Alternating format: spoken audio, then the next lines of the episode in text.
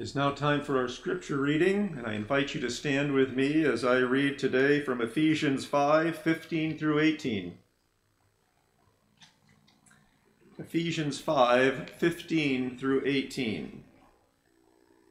See then that you walk circumspectly, not as fools, but as wise, redeeming the time, because the days are evil. Therefore do not be unwise, but understand what the will of the Lord is. And do not be drunk with wine, in which is dissipation, but be filled with the Spirit. May God add a blessing to the reading of His word. Please be seated.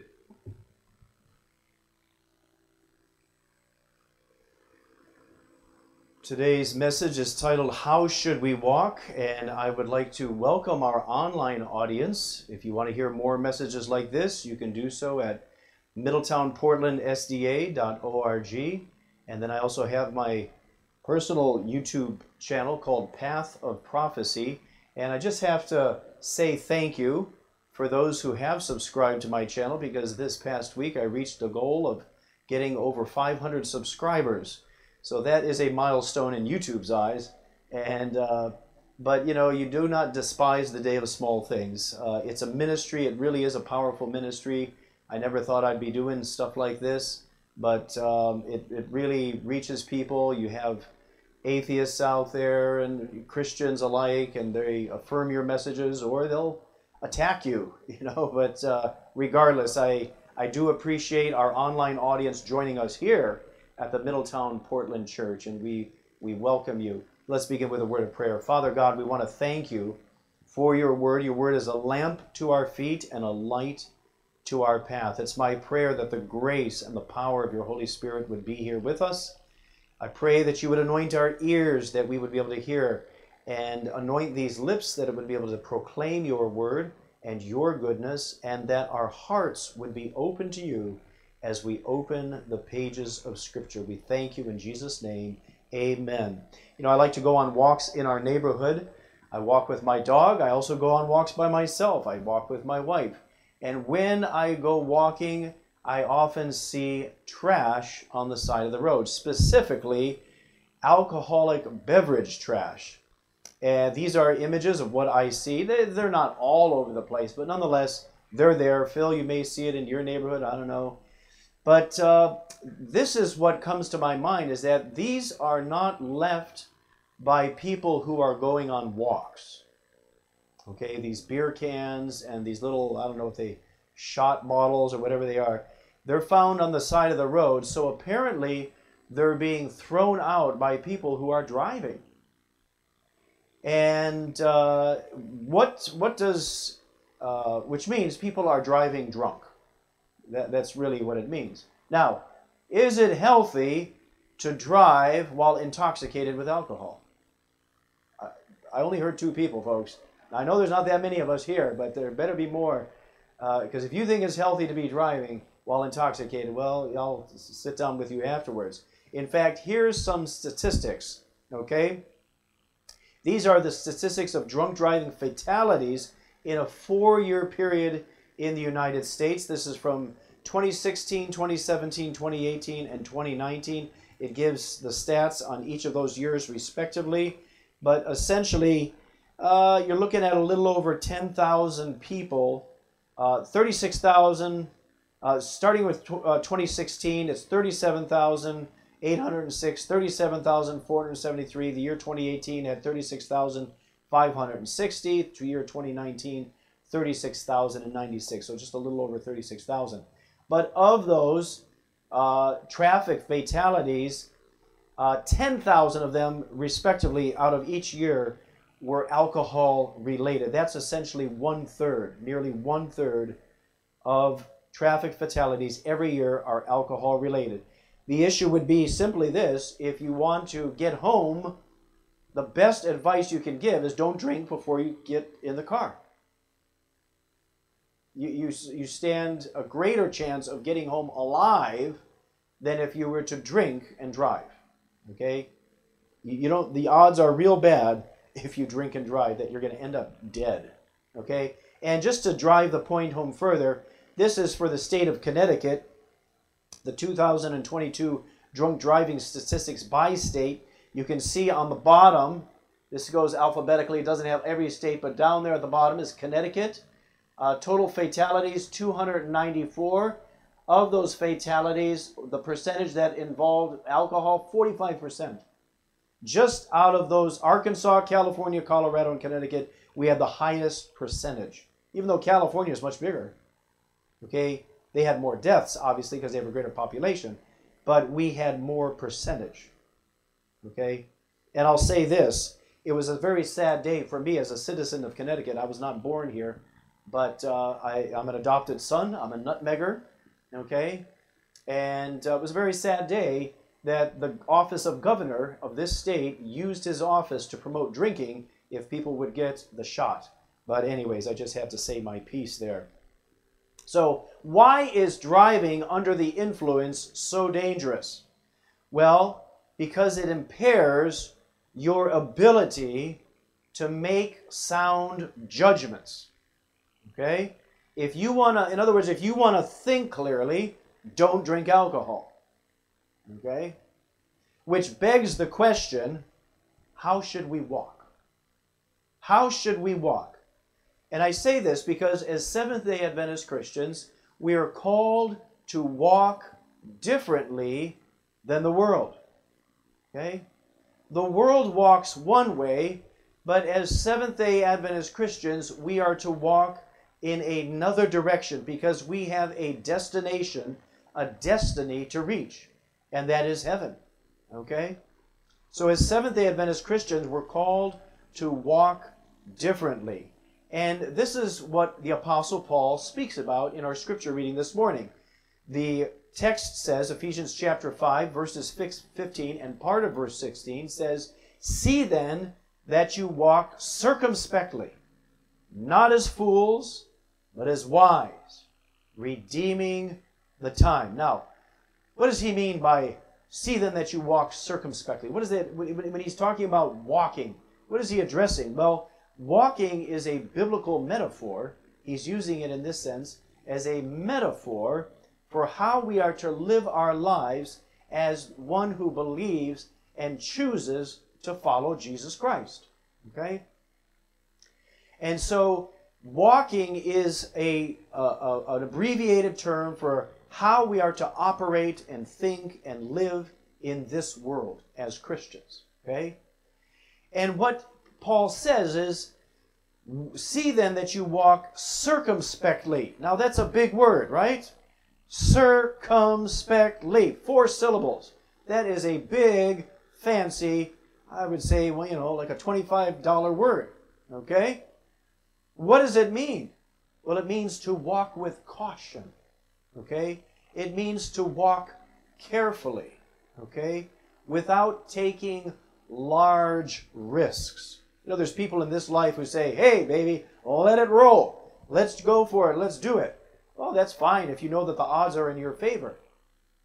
But as I shared earlier, if you uh, drink and then get behind the wheel of your car and try to make it home, you don't stand a good chance of making it there.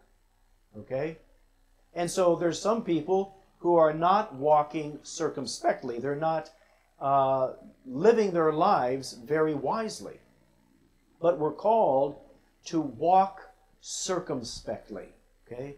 To walk with caution, to walk carefully, to not take large risks. And we are given specific instructions for how we are to walk and carry ourselves in this life. How so? Well, here's what it says we are to walk wisely, not unwisely. Here's what Proverbs chapter 1 verse 7 says, "The fear of the Lord is the beginning of knowledge, but fools despise wisdom and instruction." The point being is that if we are given instruction, if we are given sound instruction, if we believe that the Bible is God's word and God gives us godly counsel, but we choose to ignore it, essentially we are what? We're fools. Because what we're doing is we're saying, even though God says this, I don't want to hear it. Okay? And so what we're doing is we are turning our backs against God. Okay? So we are called to how? We are to live wisely in this age. We are to be aware of what we encounter in this life and what we're being presented with. And folks, we are being presented with a lot of information, and not all of it is good and sound. Okay? Not all of it is good information, which means it's probably bad information, and not all of it is sound information, which means it's unsound, it's unwise, it's foolish information. And so we have to take all of that into perspective, but how are we going to do that if we're not thinking clearly? Okay? We are to move forward always with caution. It doesn't mean we stand still, we are to move forward. There's a path that we're on. We're headed towards the kingdom. We want to be headed towards the kingdom, but we have to move cautiously and prudently, okay? Rather than with reckless abandon. This means we need to carefully consider how we use our time. Why do I say that? Well, because the text tells us this. The Apostle Paul tells us how we are to live our lives at this time in Earth's history. He says, See then that you walk what? Circumspectly, carefully, cautiously, not as fools, but as wise. We need to heed the counsel that God gives us, and we need to do what? Redeem the time. Now, what does that mean? Well, you and I cannot create more time. Right? All of us are given 24 hours in a day. It's not like I can say, hey, I found the secret. I opened a box of Cheerios this morning, and inside was a little package that taught me how to add three more hours to the day so that I can work a little bit extra and get a little extra money and get ahead of you, or you can get ahead of me, you know, or whatever the case is. The issue is, is that none of us can create more time. Okay? Therefore, we need to carefully consider how we use the time that is given to us. This means that we are to redeem the time that is given to us. Okay? Some may ask, well, well, how much time are we given? Well, we're each given 24 hours in a day. We're each given seven days in a week. And depending on what month we're in, we've got 28 days or 29 days if it's leap year, 30 days, 31 days, yada yada. 365 days in a year. But the only reference to time as far as what we get, as far as a lifetime is concerned, is found in Psalm 90, verse 10. Here's what it says The days of our lives are 70 years. And if by reason of strength they are 80 years, yet their boast is only labor and sorrow, for it is soon cut off we fly away. Yes, very sobering. Very sobering. It ought to sober us up. It ought to stimulate us to think clearly and say, What? What do I have to do? What can I accomplish? Listen, some lives are cut short because of tragedy, crime, war, whatever the situation is. But for the Christian, if we are careful to live wisely, we can make the most of the life that has been given to us. For example, on my mother's side of the family, all of my mother's aunts, including my, my grandmother, which was her mom, and all of my grandmother's sisters, they were all blessed with a long life, a great length of life. One died at the age of 99. Okay? And so what I have to do is I think and I say, well, Lord, Perchance, perchance, this is what your word says that I could get my 70 years, but perchance, if by strength, I could possibly extend my life if I live wisely. Okay? And I could be more productive for the Lord. But what I have to do is I have to live with wisdom in view. I have to live with God's word and God's counsel in my ear. Okay? So perhaps we could extend our lives with what we've been entrusted with. But there is a reason that we are called to live this way. Okay? There is a reason that we are called to live this way. When the question is asked, how should we walk? That is referring to how we carry ourselves through this thing called life. Well, as Seventh day Adventist Christians, we're called to walk differently from the world for one very specific reason. Okay? We are to be different than the world. And there is a specific reason we are called to live this way at this time in Earth's history. And here's the reason. I'm going to share it with you now. Ephesians chapter 5, verse 16 says, We are to redeem the time because why? The days are evil, right? The days are evil. Now, what does that mean, the days are evil? Well, we can go watch the news and we'll see a lot of evil on the world, right? Here's what it means there's essentially two types of evil there is moral evil, which is initiated by mankind and committed against mankind murder, rape, robbery, theft, etc., etc. Okay? But then there's what is known as natural evil storms, floods, earthquakes. And this is where people die. They're swept away by a flood. A tornado comes and destroys the home, and the people are killed there. Uh, there's an earthquake, and a whole nation is paralyzed because of some great tragedy. Okay? These are what is known as natural evil events. Okay? But regardless of what type of evil we encounter in this world, we're called to live differently in how the world does so that we can be a witness to the world. The days are evil, and so we have to live differently, but we do so so that we can bear witness of the hope that we have in Jesus Christ. Do you have that hope today? Oh, you don't sound convincing. You know, amen. The one sister, one sister out of 19 raised her hand. Give glory to God. All right, I see a few more. Okay, just make sure you're not swatting away flies, that you really are waving your hand. Okay? Listen, that's serious stuff. Because you don't know the moment you leave here whether you're going to live and die. All of us, all of us are living with one foot on a banana peel. All of us. Okay? We don't know when our last breath is going to be taken. Okay? So, how should we walk? How should we walk? Well, to walk as a Seventh day Adventist Christian requires us to make a choice, to make a conscious, proactive choice. Not a you can't make a passive choice. Well, somebody will make a choice for you if you choose to sit on the fence. Okay? But the idea is, is that we are called to make a choice in this matter. To walk as a Seventh day Adventist Christian requires us to make a choice. Listen, the Sabbath commandment says, remember to keep the Sabbath day. Okay? In order to remember, you have to be proactive.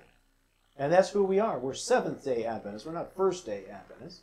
We observe the seventh day, and the Bible says, remember the Sabbath day to keep it holy. So I say that to make this point.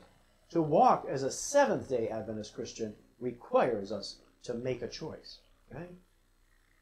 Here's what the text says Ephesians chapter 5, verse 17. Therefore, because the days are evil, do not be unwise, but understand what the will of the Lord is. Wow. Understand what the will of the Lord is. Do you understand what the will of the Lord is for your life?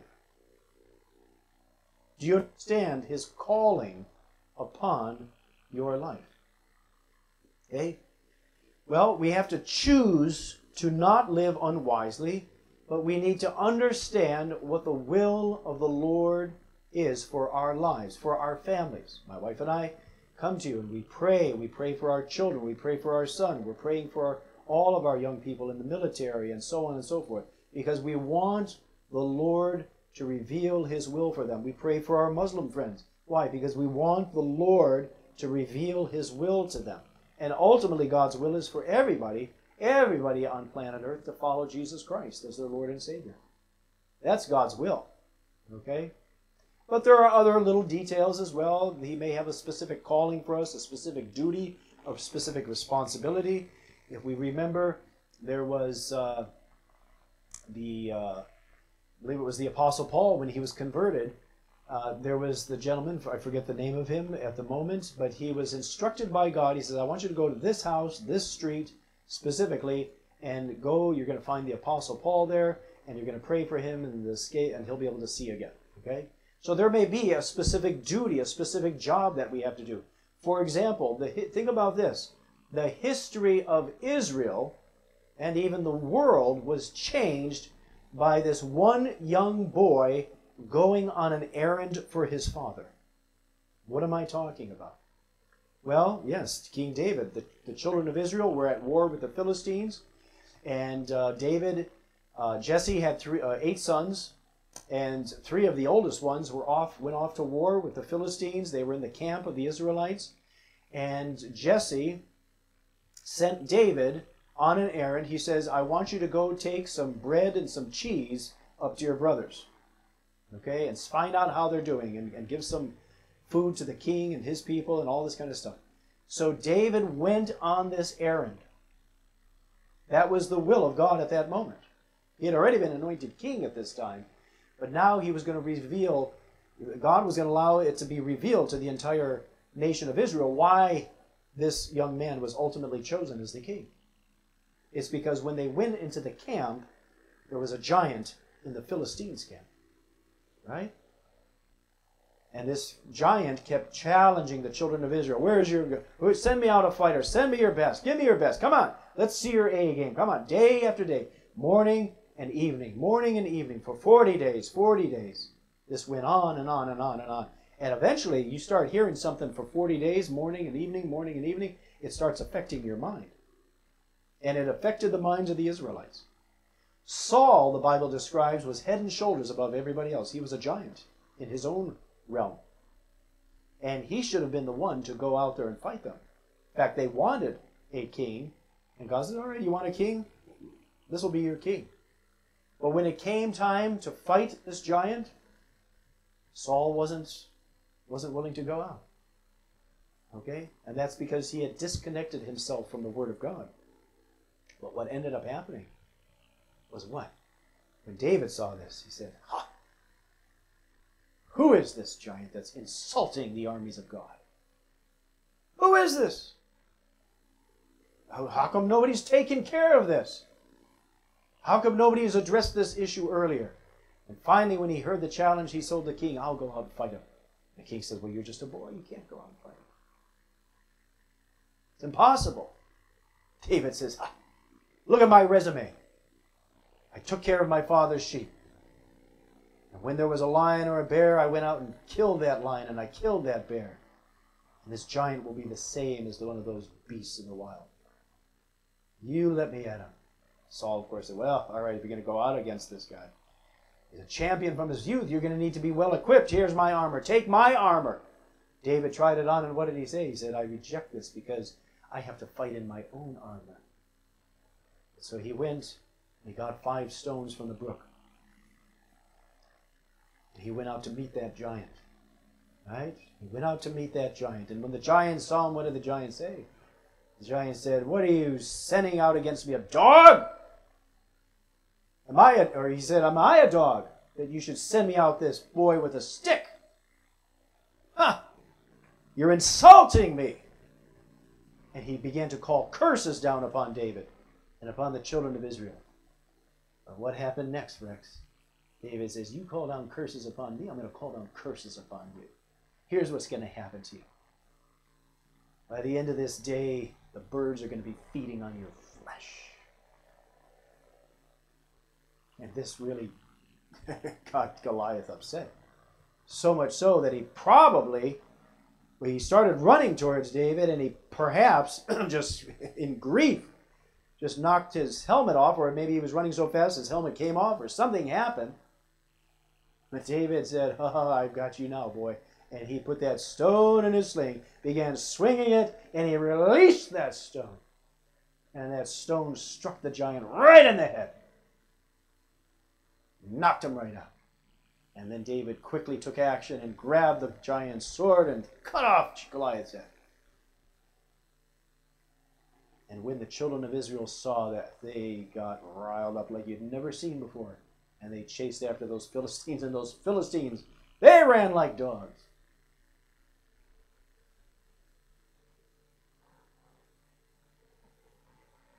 We have to know the will of the Lord for our lives. The history of Israel changed on that point because somebody was willing to do this menial little task. That was the will. He was obedient to his father. That's the will of to obey your parents is the will of the Lord. His father said, "Son, do this." All right. But when he went and responded to that simple error, er, errand, the entire history of the nation was changed from that point. We need to discern the will of the Lord. How are we going to do that? Well, prayer. Listen to this. In Heavenly Places, page 86. The way to the throne of God is always open. You cannot always be on your knees in prayer, but your silent petitions may constantly ascend to God for strength and guidance. When tempted as you will be, you may flee to the secret place of the Most High, and his everlasting arms will be where? Underneath you. Underneath you. It doesn't matter where you go, young or old. God is present there. We can reach out to him silently in prayer. okay, so we can discern God's will for our lives through prayer. But what else? Is there something else that we need to guide us? Listen to this Steps to Christ, page 89. The Bible was not written for the scholar alone. On the contrary, it was designed for the common people. The great truths necessary for salvation are made as clear as noonday. And listen to this none will mistake and lose their way except those who follow their own judgment instead of the plainly revealed will of God. In other words, God reveals His will for us in this book.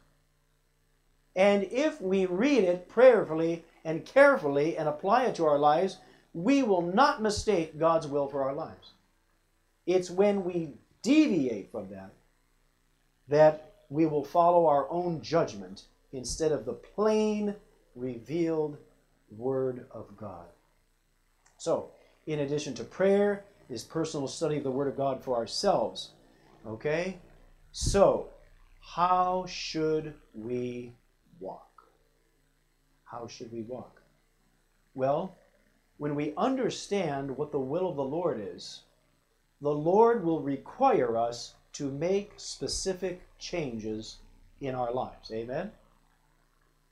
When we choose to follow the Lord, there will be things that we will have to do that God will require of us personally in order to follow his plan. For example, David was required to go to meet his brothers in the camp. Okay? We talked about this in Sabbath school. Jesus required one thing differently from the rich young ruler than he required of Nicodemus. To the rich young ruler, he said, You are to sell everything that you have and give, your, give their possessions to the poor, your money to the poor, and then come and follow me. If you want to know the will of God, that's what the will of God requires of you. Okay? To Nicodemus, he needed to be born again. He was a great teacher in Israel, a ruler in Israel, but he did not have comprehension of the most sublime spiritual truth in all of Scripture that we need a regenerated heart if we are to enter the kingdom of God. And he was to seek that out. That's the what Jesus was putting on him. Nicodemus, I'm telling you again. He told it to him twice, and then he explained it. And then he even challenged him. He says, You're a teacher in Israel. You don't understand this? He was getting in Nicodemus's face. Okay?